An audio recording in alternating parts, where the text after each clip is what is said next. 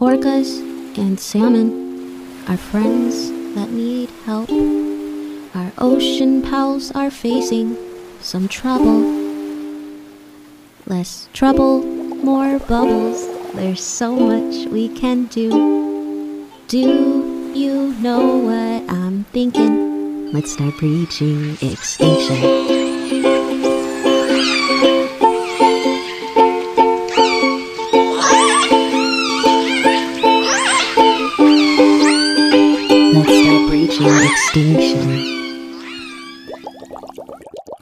Hello, and welcome back to the Breaching Extinction podcast. For those of you that are new here, the Breaching Extinction podcast explores the plight of the endangered southern resident killer whales through interviews with the people trying to save them. There are currently less than 80 southern resident killer whales left, and they are currently threatened by lack of prey, vessel noise, and water toxins. All these factors impact one another and play a significant role in their population decline. They have historically spent much of their time in the Salish Sea, however they've been seen less and less, likely forced out of their home by lack of prey as well as busy and toxic waters. I'm your host Erica Wirth, and I decided to start this podcast in 2019 after spending a summer working in the Salish Sea and learning about these animals. Each week I dive into a new conversation with guests from varying perspectives. I approach these topics through an interdisciplinary lens in hopes of uncovering the intricacies of this complex issue. Through this, I hope to share insight as well as fit the puzzle pieces together needed to save this species. I hope you guys enjoy this podcast. If you have any questions or are interested in being featured on the podcast or sponsoring us, please reach out over Instagram at Breaching Extinction or send an email to info@breachingextinction.com. Thanks. Alrighty. Hello, everybody, and welcome back to the Breaching Extinction podcast. This week, I have Northern Naturalist, also known as Emma Luck, here with me this week. How are you doing, Emma? I'm doing pretty good. Awesome. I'm excited to have you. I've had a couple people request that I have you on the podcast, and then you came highly recommended by Kendra Nelson. So she's been on here, so our listeners know who she is as well. So we're excited for you to be here. Yes, it should be fun. Awesome. So tell us a little bit about who you are, what you do, and like who is the Northern Naturalist? So I grew up in South Central Alaska in a small town known as Homer. And Homer is situated right on a place called Kachemak Bay, which is a small little inlet that kind of juts in to the Kenai Peninsula within Cook Inlet. And when I was growing up, I had really great parents. You know, I had access to the beach. My mom took me tide pooling, and that's pretty much where my interest in marine life and the ocean started. I really can't remember wanting to be anything other than a marine biologist. And so, you know, like I said, ever since I was a kid, that's been something I've been interested in. And then probably around high school is when I started getting interested into marine mammals and more specifically whales. Because up until that point, I had a really strong interest in marine life, but I hadn't really picked any one group or species to focus on. And ironically enough, I had been to SeaWorld a few times as a kid. I had seen wild whales just out in Kachemak Bay growing up, but I really wasn't interested in whales, dolphins, or anything until I saw the movie Big Miracle, which is like the Hollywood retelling of the true story of three gray whales that got trapped in sea ice up in Utqiagvik, which is the most northern city in Alaska. And I remember I went to go see this movie, not because I was interested in the whales, but because I knew they had filmed parts of it in Alaska, and I just wanted to see how accurate they had gotten it. So that's the only reason why I wanted to go see it. So I went and saw it in movie theaters, and then I left going, like, why the heck do people care about whales so much? Because the whole gist of the story was three gray whales got trapped in ice way up in the Arctic, and both the people in Utqiagvik, Native Alaskans, and then pretty much everyone from all around the world came together to help free these whales from the ice, including, this is during the height of the Cold War, and the Soviet Union and the US worked together to free those whales. And I just remember thinking, why the heck do people like whales so much? So that led to me going out, buying a bunch of books, doing a bunch of reading. One thing led to another, and I got really interested in whales. Went out on a whale watching trip got really interested in orcas once I learned how photo identification works. And then from that point on, it was just like whales every day, all the time. Any way, shape or form, I was just whales. I was just whales. Yeah. And so I knew I was always going to go to college to get a degree in marine biology. And I went to the University of Alaska Southeast in Juneau, and I graduated from there in 2019. And while I was going to college in the summer months, I worked as a marine naturalist on tour boats in Kachemak Bay. And Kachemak Bay is pretty unique because there are whales there every year, but what species of whales you're going to see and how often you're going to see them changes. Mm-hmm. So some years you might see whales every single day. So my first year as a naturalist, we saw humpback whales every single day of the season, but we didn't see any orcas, mm-hmm. like at all. Then the next year, less humpbacks, more orcas. And then it changes so much. So there's not like a strong whale watching presence in the bay, but it was just enough that we would see them every now and then. Mm-hmm. So while I was doing that, I'm also really interested in wildlife photography. So I was taking photos of the whales for photo ID purposes. So I also was contributing to some of the research projects in the area. And so that is where I kind of learned how to become a naturalist. And then, let's see, then I graduated, and the summer after I graduated in 2019, my former academic advisor, she approached me and was interested in knowing if I wanted to go to Norway that winter to participate in a pilot project to assess how whale watching might be impacting the behavior of the killer whales and the humpback whales there, because it's pretty much not regulated at all, and mm-hmm. the industry there is growing, so there's been some concern over how that might be impacting them. So that winter, packed up my bags, went to Norway. I was there for a little under 2 months, and I was working with a local whale watching company just to do like a small scale pilot study to see like what would work, what wouldn't in terms of data collection to assess and answer that question basically. Awesome. How did you study that? So it was really tricky. It was just a pilot project, so the goal was just to figure out, you know, can we even answer the question that we're asking? And if we can, how are we going to do it? So I reviewed a lot of papers that were trying to answer the same question and basically trying to determine which methods, you know, those researchers used, if they would be applicable in Norway. Mm-hmm. And the tricky thing about Norway is in the wintertime, that's when you have the whale watching season. Mm-hmm. And in the Arctic, that means you don't really have any sunlight for most of the winter.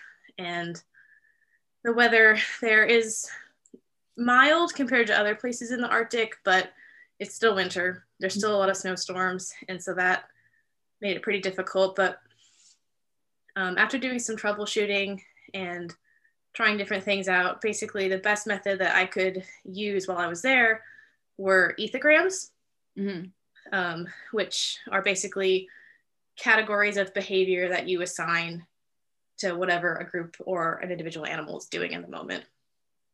And so what I would do is we would find a group of whales. Ideally, we really wanted to find them before there were other boats around them, because one of the hardest parts of determining, you know, if and how boats are having an impact is you need to understand what the whales are doing when there's no boats around at all. And that's hard to do because often your platform of research is also a boat. Yeah. So you have to kind of acknowledge that there's going to be some impact you're having, but you try to minimize it as much as you can mm-hmm. to get kind of a baseline. And so for that, we would try to stay 50 to 100 yards away, stay parallel to the whales, make sure we weren't doing something that was going to cause them to change their behavior. So I would try to assess what the whales were doing in the distance before we approached mm-hmm. and hopefully make sure that they stayed doing that when we got a little bit closer to get a better look. And that was hard to do because 99% of the time there were already boats around the whales when we found them. That makes sense. And were they not close enough to land to where you could observe them from land? Yeah, we thought about like a land-based point because that is what other studies do. They use theodolites to triangulate, you know, positions between boats and whales and the point of land you're on. But in that area, Skjervøy, there's really not a good spot to do that. It's also really dark. So if you're observing up on a cliff from a good distance away, that's easy to do if it's light out, but it's not really light. Right. We only had about maybe 2 hours of dim light to work with every day. Whoa. So, yeah. Okay. So then how can people see the whales? It's light enough that you can see what they're doing. It's just difficult to assess when they're farther away. So I went there at the beginning of November and I left towards the end of December. And in early November, which is like the peak of the season kind of, you have a few hours of daylight still. And when I say daylight, I don't mean like sun way up in the sky, perfect blue skies. It's like kind of like a perpetual sunset almost, but it's enough. And that is typically when they would try to have a lot of the snorkeling tours, because once it gets too dark, the water is dark no matter what, but when it gets really dark, it's really hard to see once you're in the water.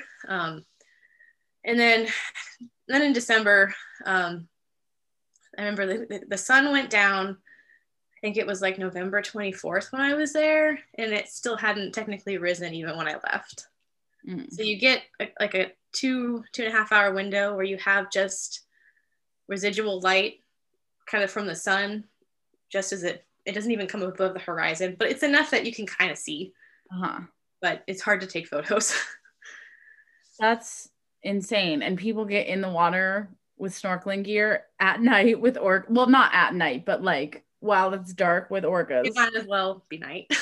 Right. Oh my gosh. Yeah. So Norway is, as far as I know, it's the only country where you can go and book like a snorkel tour with the whales. And there's a bunch of different companies there. Some of them do day trips. So you have like a 3-hour trip where you go out and try to snorkel. Then you also have multi-day trips where you might stay at a cabin and you have different excursions every day. You get multiple chances to go snorkeling. And then they also have live aboard boats where you're actually staying on a large ship and you're doing your snorkeling from smaller boats that they launch over multiple days. That's wild. I've never heard of ecotourism like that anywhere else, because obviously in the US we can't get in the water with the animals. That's crazy. So, okay, so did you guys end up being able to conduct your study and find information? We did get some data. It was not enough to publish. It was very rough, is how I would describe it.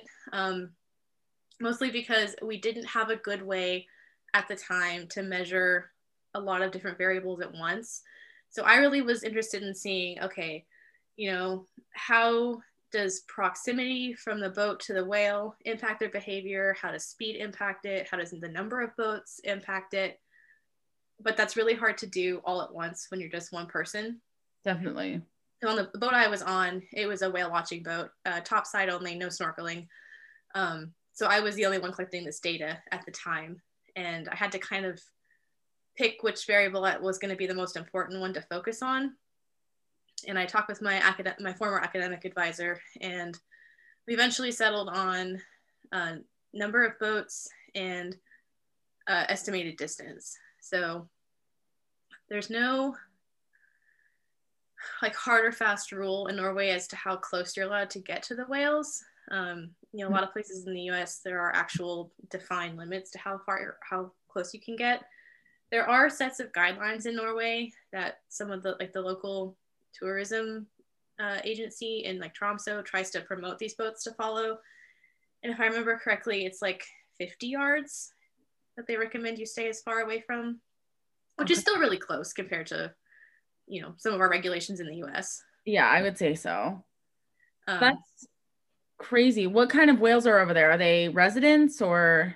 So the whale that are in Norway, the killer whales at least, they are type 1 North Atlantic killer whales, and they're They're different from residents, they're different from transients. They're actually pretty interesting whales. You know, most of my experience has been with resident killer whales in Alaska. So going there and watching how they behave, what they look like was really different. And when they're in Norway, they're in these fjords, and they're there because there's a massive abundance of herring. So in the wintertime, the herring migrate from coastal Norway into these Arctic fjords, and they overwinter there. And so the killer whales follow them in.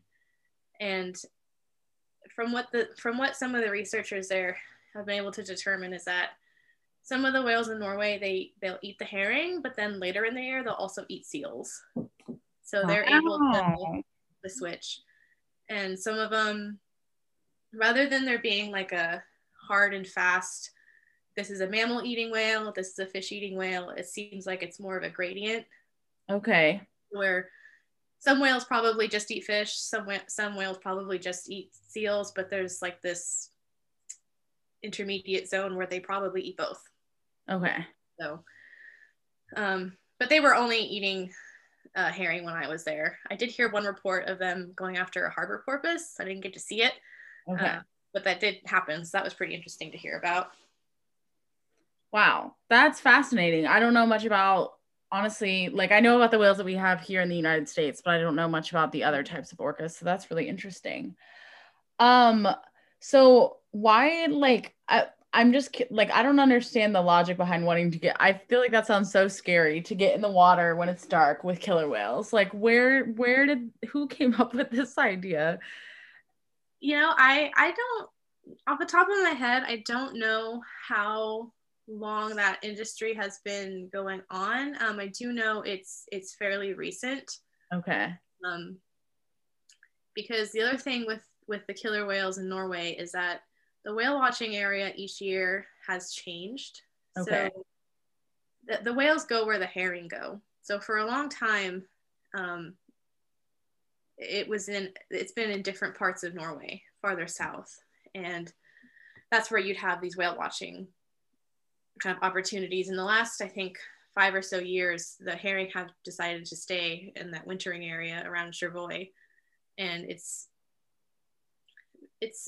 fairly accessible.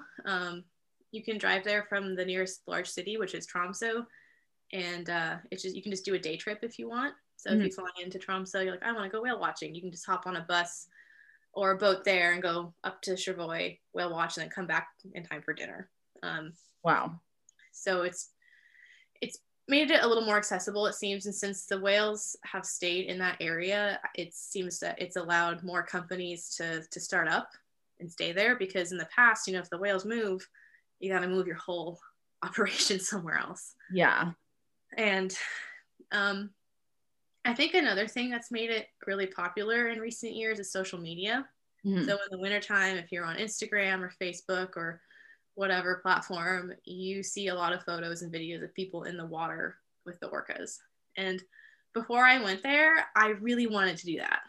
Like, it looked fantastic. And when I went, I thought I might get the opportunity to do that. But then I went and I saw how this was all happening. And I very quickly decided I did not want to get involved with the whales. What made you come to that decision? Well, it was a couple things.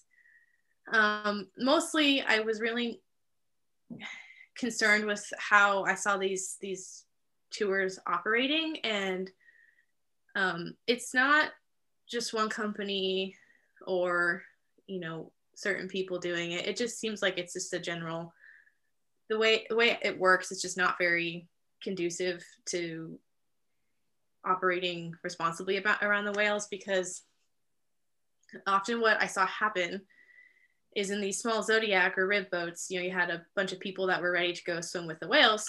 And the problem is that the success of that happening seems to depend largely on what the whales are doing.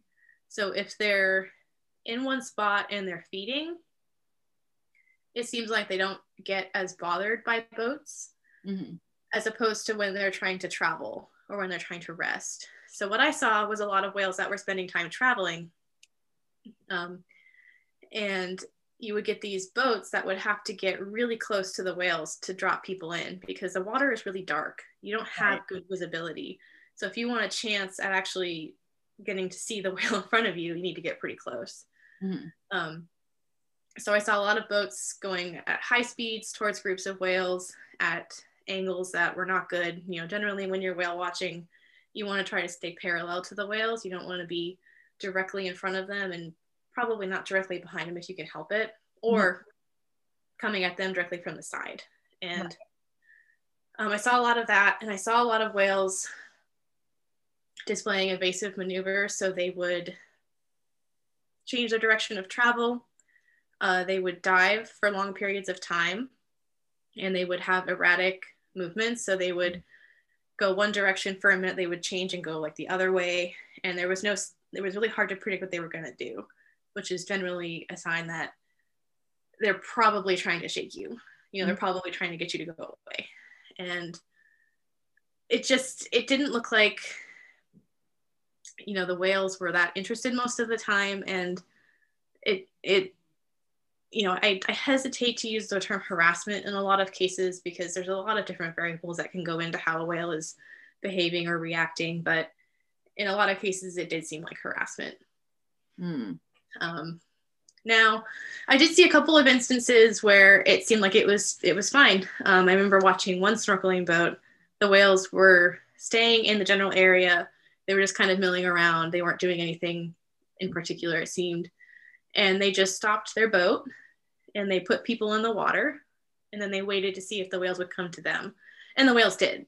The whales swam right by them, then kind of swam around them, and then they kept on going.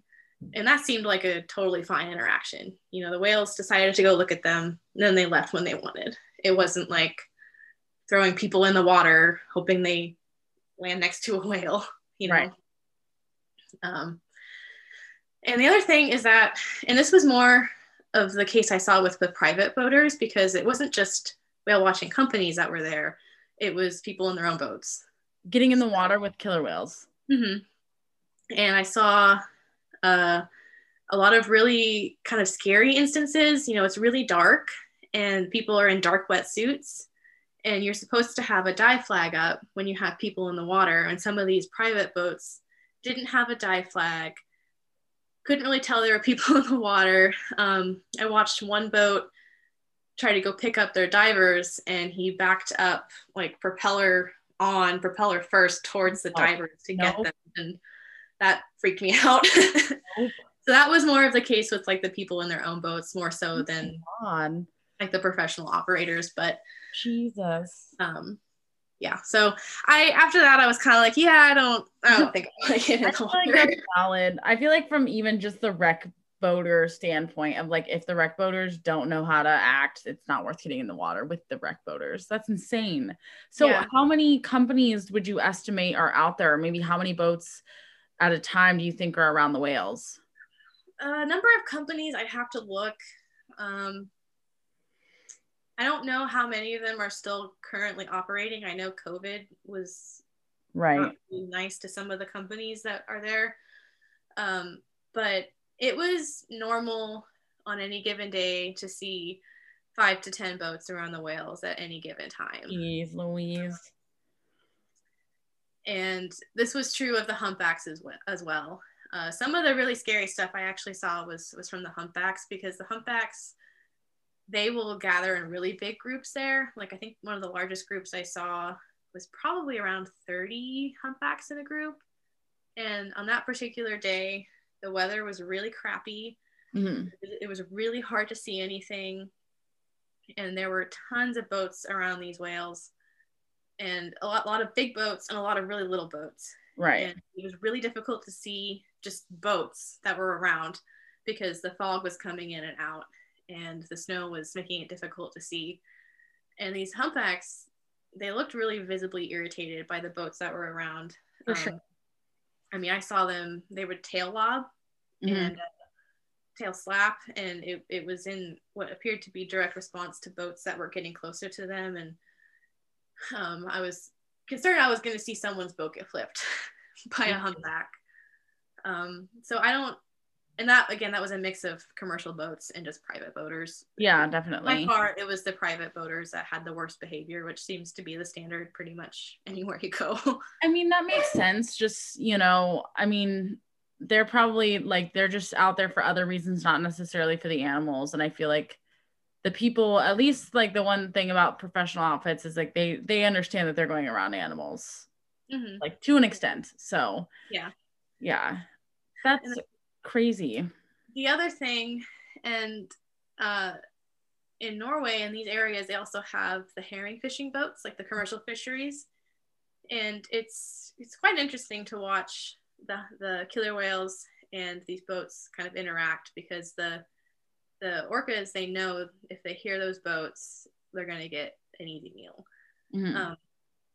So they, you know, the boats, they're interested in catching the herring, and they have the big nets. Mm-hmm. And the whales will just pick off the fish that fall out of the net, basically. And so you'll see them right against the side of the boat, you know, trying to get the fish that fall out. And it's quite amazing to see. I only got to see it happen once, but it's really impressive to watch these whales just kind of do whatever they want around these big ships. Yeah. And because in that sense, that's such a unique spectacle that you can't really see other places. A lot of the whale watching boats, they will hone in on that because they know those whales are going to be there. They're going to be, that's the only time I saw whales in Norway, killer whales at least, breach. They get really active around the boats. They spy hop, they'll breach, they'll tail slap. It's like a big whale party, basically.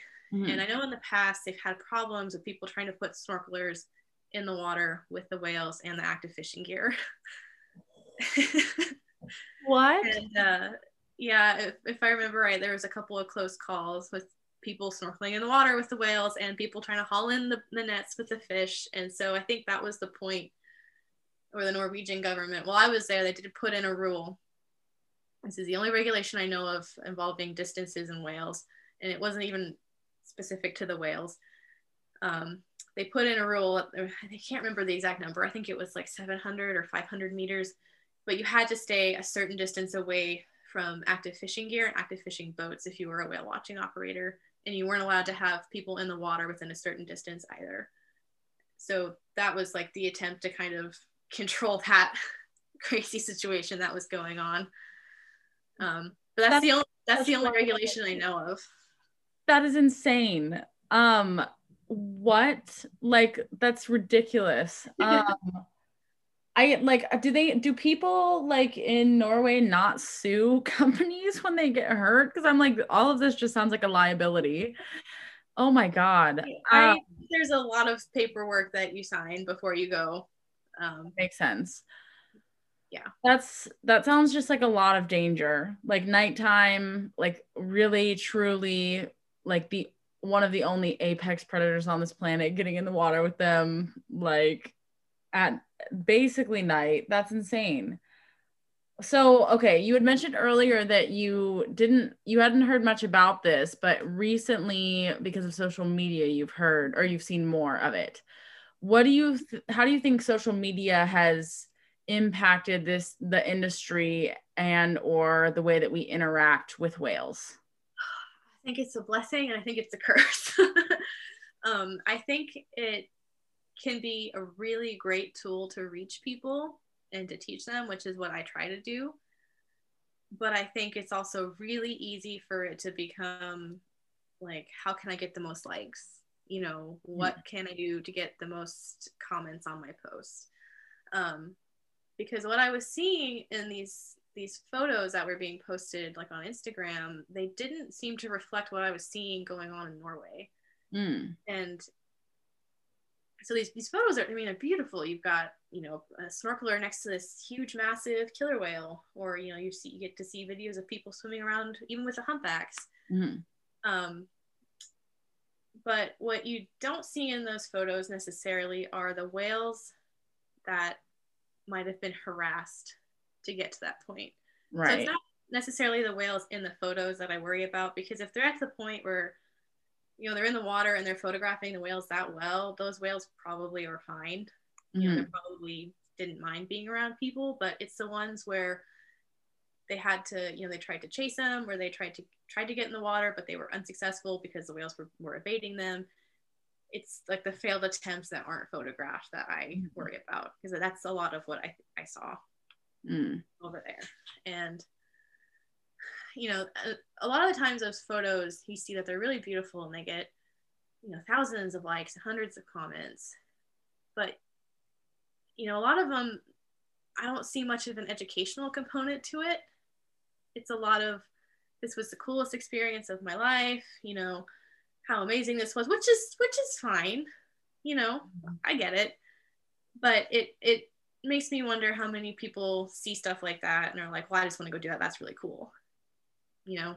Yes, queen. Oh my god, I literally think this all the time, like, because I work on whale watching boats as well, and like that's one of the things that I get very frustrated with, is there are a lot of these people who take really beautiful photos of the animals doing amazing things, and there's no educational component. We're not talking about the animals, and it just feels very exploitive at times, and I feel that it encourages a sense of entitlement around the animals, that like we should be able to have these interactions, or we should get closer, we should get a breach. And I have tons of people that will come on my boat and be like, when can I book to see a breaching whale? And I'm like, that is not how this works. I like in the most polite way possible.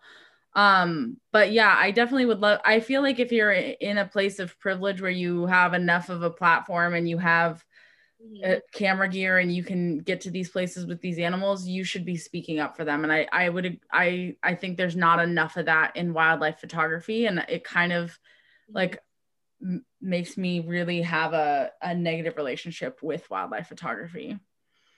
Yeah, and it's a hard balance to strike, because you know there are times where it's like, I just want to show people how cool this is.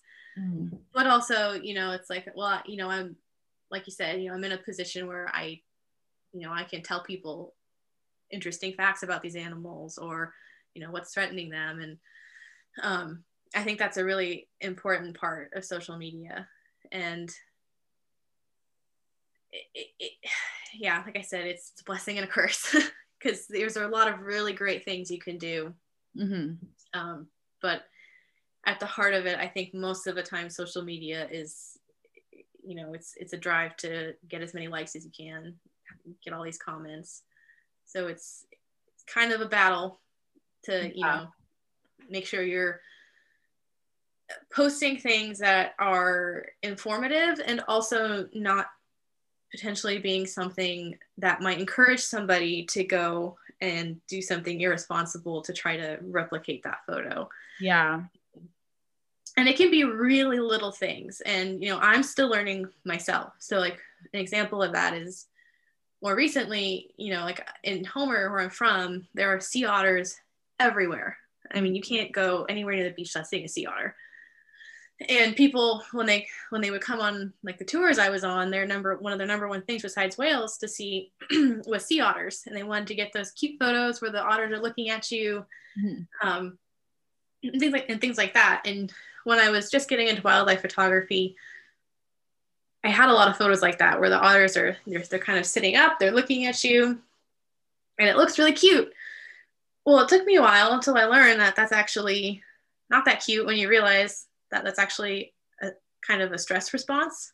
You know, they're looking at you because they're trying to think, do I need to dive? You know, is this person thing gonna chase me? Right. And there's a nonprofit called Sea Otter Savvy, and I know one of their kind of missions is to encourage people to photograph otters differently. You know, there's an emphasis on those really beautiful shots where the otter's looking at you and it looks really inquisitive.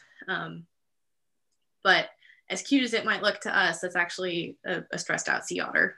That's having to decide whether or not it needs to burn calories to get away from you. And so I'm more conscious now about the kinds of photos I post, because I want to make sure I'm showing people, you know, appropriate photography etiquette. You know, I don't want to post a photo that someone's going to try to go and replicate and in the process potentially hurt or stress out an animal. Absolutely.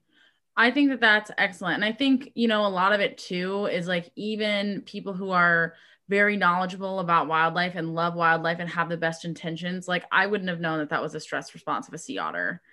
It took me years to learn that. And I live around him.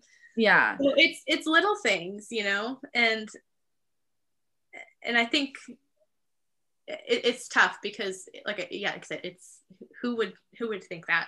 Right. Unless you knew the also behavior. People think too, they're like, well, I do it one time. And it's like, yeah, you do it one time, but like how much time is everybody else doing it cumulatively around these animals?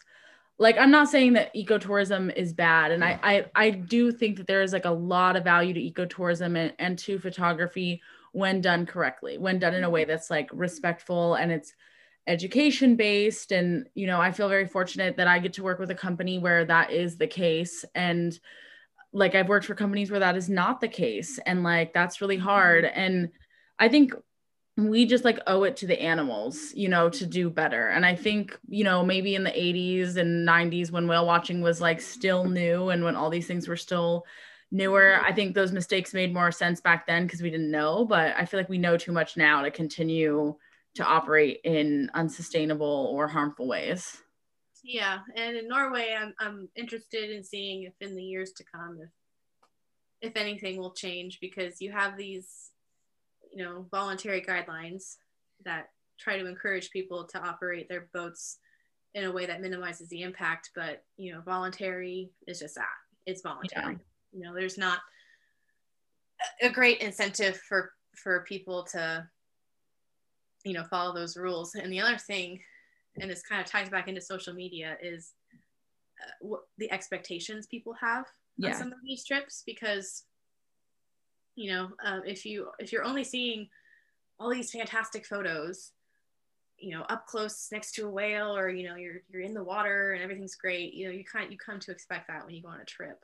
So if the whales are not behaving like that, which 99% of the time they're just doing their own thing, you know, they don't really care about what the people want, that can be kind of frustrating for passengers, I think. And so I think at times there can be more pressure on operators in any part of the world to possibly push the limit, you know, to get an animal to maybe do something that's going to make your guests happy.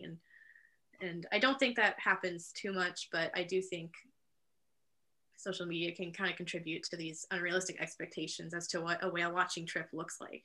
100%. 100%. I definitely like, I try to like, whenever I'm doing the little safety chat before we get on board, I try to tell people, I'm like, okay, so just want to give you guys some realistic expectations for whale watching. We are probably going to see a whale breathe from a distance. There's a chance that we don't see a whale at all. Like, don't want to disappoint you guys, but just want to set you up for success. And then, you know, luckily in Monterey, a lot of the times those expectations are exceeded because we do have an abundance of wildlife here and our populations are healthy and active. But I feel like, you know, that like nobody's going to be exercising all the time. Like how crazy would it be if, you know, say squirrels were watching people and they're like, why isn't it running? You know, like you can't just expect that all the time. Yeah. Yeah. And, that's kind of why I liked working where I worked in Homer, because we didn't advertise strictly as a whale watching trip. We said, we're going to go look at wildlife. We might see a whale. Mm-hmm. So people kind of came into it. Most of the time, there were exceptions, understanding that we might see a whale today. Even if we don't, we're going to see other stuff. And then that's fine. And so when we were able to find a whale, which like I mentioned before, sometimes that happened to be every day. Sometimes we would go a month between whale sightings. But when we were able to show people the whales, 99% of the passengers were just thrilled to see it. Yeah. You did occasionally get those few that asked me when it was going to breach, or, you know, why isn't it closer to the boat, or this is the wrong species of whale. I wanted to see the other one. Yeah. Most of the time people were pretty pleasant. And it was interesting to go to Norway and to be on a strictly whale watching boat. Because I was there doing research, I didn't interact too much with the passengers because I was busy trying to get data, but it was definitely a different atmosphere compared to what I was used to. You know, there was much higher expectations, you know, rather than just being happy to see a whale. A lot of people, you know, were really wanting to see like one particular kind of behavior from a whale. Like some people really wanted to see beating orcas or a breaching humpback. And that was different compared to what I was used to, because, you know, whales don't do those things every day. Every trip. And there were, and another thing that I think makes a big difference, and I'm hoping people, you know, operators in Norway will kind of catch on to, is that, you know, the kind of the chaos of all of the boats up there, you know, they're not being like an orderly way of doing things. It also kind of, from a business perspective, dampens the guest experience, because if they're trying to crane their neck to see a whale through 10 other boats that are all around this pod or one whale, then it's not a great experience for them either, like purely from a business perspective. Right. So I don't know. I know when I was there, there was talk of hopefully introducing, you know, maybe some sort of regulations or laws. But I do know it's, at least when I was there, it was kind of a touchy subject, because there were more and more people arriving in the area, you know, running their companies there. And, you know, there is competition between the companies. There's only a certain number of people, you know, passengers to go around. Right. But I do hope they introduce some sort of regulations, because it really did feel like the Wild West of whale watching out there. It was very, very different. You know, in Homer, where I'm from, I was used to seeing maybe 2 other boats if we were watching whales. And we had limits, you know. In Alaska, you've got, from 2001, they implemented a law saying you have to stay 100 yards away from humpback whales up here. Mm-hmm. And so we followed the 100-yard guideline and law, and we always limited our time to around 30 minutes. And since we went back and forth across the bay, we tried not to stop with the same whales more than once in a day. And so I was very used to those kinds of regulations. And so going to Norway, where it was very different, was a little startling to see. Mm-hmm. But I'm hopeful that there will be some sort of change. I mean, when I was there, they implemented that distance rule for fishing boats, which was more for the safety of people than it was the whales. But, you know, perhaps the Norwegian government will do something. I don't know. I hope they do. I feel like it's standard everywhere for when there's not regulations, and then the regulations get discussed for people to like freak out and not want to do it, which, like, I mean, I can understand from a business perspective, like if you've created this experience and then like now you're not going to be able to do it, that fear of, you know, losing business. But I think it definitely, like, there are still ways to have amazing experiences with these wildlife without like causing a bunch of havoc. Yeah. And when I was there, you know, the most concerning thing I saw was these snorkeling tours, because that seemed to be where a lot of the most aggressive behavior from the boats stemmed from. That said, I'm not a huge fan of the idea of swimming with cetaceans myself, but I do know that it can be done with minimal impact in some situations. So at the very least, I think that in Norway, there should be some sort of regulations around the snorkeling aspects, if nothing else. I don't think, you know, unlicensed people should just be getting in the water with the whales. I think that's a recipe for disaster at some point. I think it would be beneficial to, you know, have only professional and trained staff being able to offer these tours, you know, perhaps limit it to, you know, pods that don't have any calves with them, or pods that are a certain size, only attempting it with whales that are displaying certain behavioral traits, you know, limiting the number of times you can attempt to drop people in the water. Yeah. So there are different ways you could go about it. Whether or not that will happen, it's up to the people in Norway. Yeah, this is true. I mean, There are a lot of studies that show too that self-regulated communities tend to do better than government-regulated communities. And, you know, I think a lot of that is like self-accountability. And when, you know, the captains and the people in the community have a say, I think it makes it go a little bit further, you know, rather than somebody just coming in and being like, this is what you do now. But also I do feel like even though there are certain regulations, like then the next issue is enforcement. Like, are they going to have a way to enforce it? Yeah. When I was there, I did see the Norwegian Coast Guard was, you know, out and about going around. And, you know, I don't know, the one regulation they do have is that distance from active fishing boats and gear. And I don't know how frequently that gets enforced because it got implemented while I was there. So I didn't really get a chance to stay long enough to see like that in action. Sure. So perhaps the Coast Guard could enforce it. You know, maybe they'd have to have a program where, you know, it was enforced by like a nonprofit agency or something like that. But right. Yeah, the enforcement side of things is the trickiest part. Like, definitely. So. Yeah, I would say so for sure.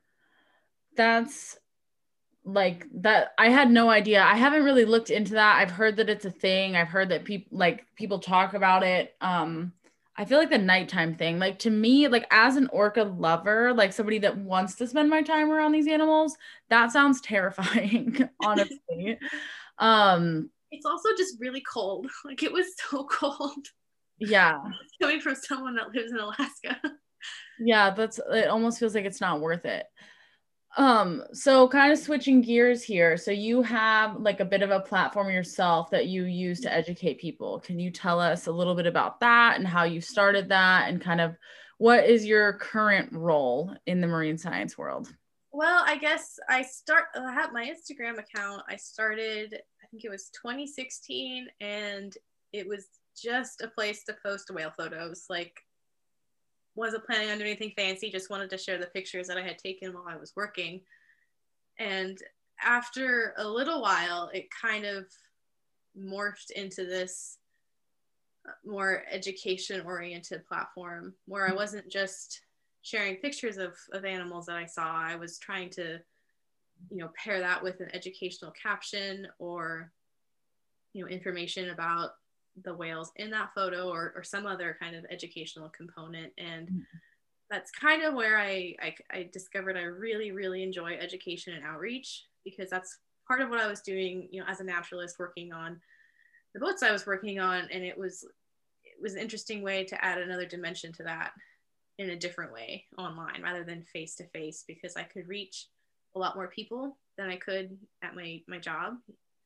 And I felt like I could, you know, make at least a little bit of a difference. And I do feel like I have at this point. You know, I've had people tell me, like, you know, like some of the stuff you share, like I had no idea that was a thing, or I didn't know about this problem or this issue. You know, I had no idea. And so that makes me feel good. Like when I get messages or comments like that, because for me, the goal is not, am I going to get the most likes on this picture? Right. Or the most engagement. It's how can I tell people information about these animals in a way that's, you know, engaging, that catches people's eye and also teaches them something important. Right. And that's been kind of difficult to learn how to do on my own, but I feel like I've done at least an okay job at it. Yeah. So right now I do a couple of different things. So I still am very much into wildlife photography. So I spend my time when I can, you know, going out looking for killer whales, humpback whales. Right now there are belugas around where I live. They're like a 10-minute drive away. I can just go stand on the cliff side and watch them. I also do some volunteer work. So I volunteer with Happy Whale. Oh, cool. And I, you know, it's geared mostly towards humpback whales and photo ID of humpbacks, but I do the killer whale photo ID. Since there's no algorithm for that yet, every time somebody uploads a photo of a killer whale, it gets assigned to me. And then my job is to, if I can, track down which particular whale that is. And amazing. It's Most of the sightings on Happy Whale for orcas right now is like in Alaska, British Columbia, Washington. But there's a lot of tourism that happens down in Antarctica now. And so there's no publicly available photo ID catalogs for killer whales in Antarctica. And so I wasn't really able to do much with those. I feel bad. People would submit all these great pictures and I was like, well, I don't have any. Yeah. I can't match them. But I talked with Ted Cheeseman, who founded the website. And we actually just ended up making like a Happy Whale version of an Antarctic catalog. Okay. So it's still small. I know tourism has been down the last year or so because of COVID. Right. So there hasn't been a lot of stuff happening down there. But I'm hoping if more people are submitting pictures, then, you know, I can start making more matches within the catalog itself. I've made a couple already. Awesome. But trying to build that up. And then similarly with killer whales in the Eastern Tropical Pacific, there is a catalog from NOAA, but it's very old. Isn't that like the 80s or something? Yeah, I think it's 90s, maybe 2008, but it's dated. There's a couple of whales in there that you can reliably identify, but most of them aren't in those catalogs because they did not exist when the catalogs were made. So I've also recently started doing a Happy Whale version of the Eastern Pacific killer whale catalog and have made a couple cross matches with that one. And I'm hoping, you know, the more photos people submit, the more matches can be made. And I don't know if it'll ever get to the level of the number of humpback sightings on there and like the algorithm's ability, but it's something. Yeah, definitely something. I think that Happy Whale is like probably one of the best things that could have happened for like the ecotourism industry. Yeah. Because it really does give people a meaningful connection to science and kind of like helps, you know, shed some light on how we understand these animals. And like we use Happy Whale on the boat all the time. I'm really bad at submitting photos, but I know a lot of my passengers do, and a lot of the other naturalists in Monterey Bay do. And I feel like that's so fun for people to be able to track their whales. Yeah. Yeah. Is there a like catalog of the Antarctic ones, but it's just not publicly accessible? Is that? Yeah. If I remember correctly, I think the researchers at NOAA have one or a couple. But as far as I can tell, they've never been shared anywhere. Okay. And, you know, every research group has their own catalog. Some of them choose to make it public. Some of them don't. And, you know, it's either way, it's fine. I was feeling so bad that people were submitting all these pictures, hoping to get on the channels. Like, I can't do anything. But then we just made our own. So if those catalogs ever do become public and there are matches, then we can update the naming system within the existing whales, because that's what's happened with the catalogs, like for different humpback populations as well. So, you know, if they all were identified with their own Happy Whale ID at first, later on, if researchers want to submit their own catalogs, they can just be cross-matched and then updated. Yes, that's good. So very cool. That's awesome. So where can people find your Instagram? I'm on Instagram. It's under northern.naturalist, the dot being a period in between the two words. I have an equivalent Facebook page under the same name. I post most frequently on Instagram. It's just a better platform and I'm more used to, but I occasionally post on Facebook as well. They're usually the same posts, more or less. But yeah, that's the best place to find me if people want to ask a question or send a message. I try to on Tuesdays, if I have time to do it. I do what I call Trivia Tuesdays, where I open up like the little question box, and people, if they have questions about marine mammals or cetaceans or whatever, they can submit them.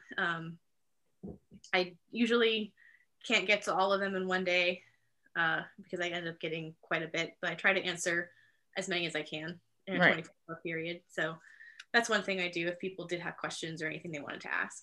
Yeah, definitely. Well, that is awesome. So definitely go follow her. One question I always ask people on the podcast is, what can we learn from the whales? Oh, so much. Where to begin? Well, specifically from killer whales, I think, you know, one thing I feel like I've learned from the whales personally is the value of patience. Yes. And I say that because there was a period of 5 years when I did not see a single killer whale, despite really trying hard. Mm-hmm. You know, I went whale watching several times. In Seward, which is a good place for whale sightings. I went to Victoria in British Columbia. No whale, no orcas there. My first year working as a naturalist on a boat that saw whales, didn't see any orcas. Yeah.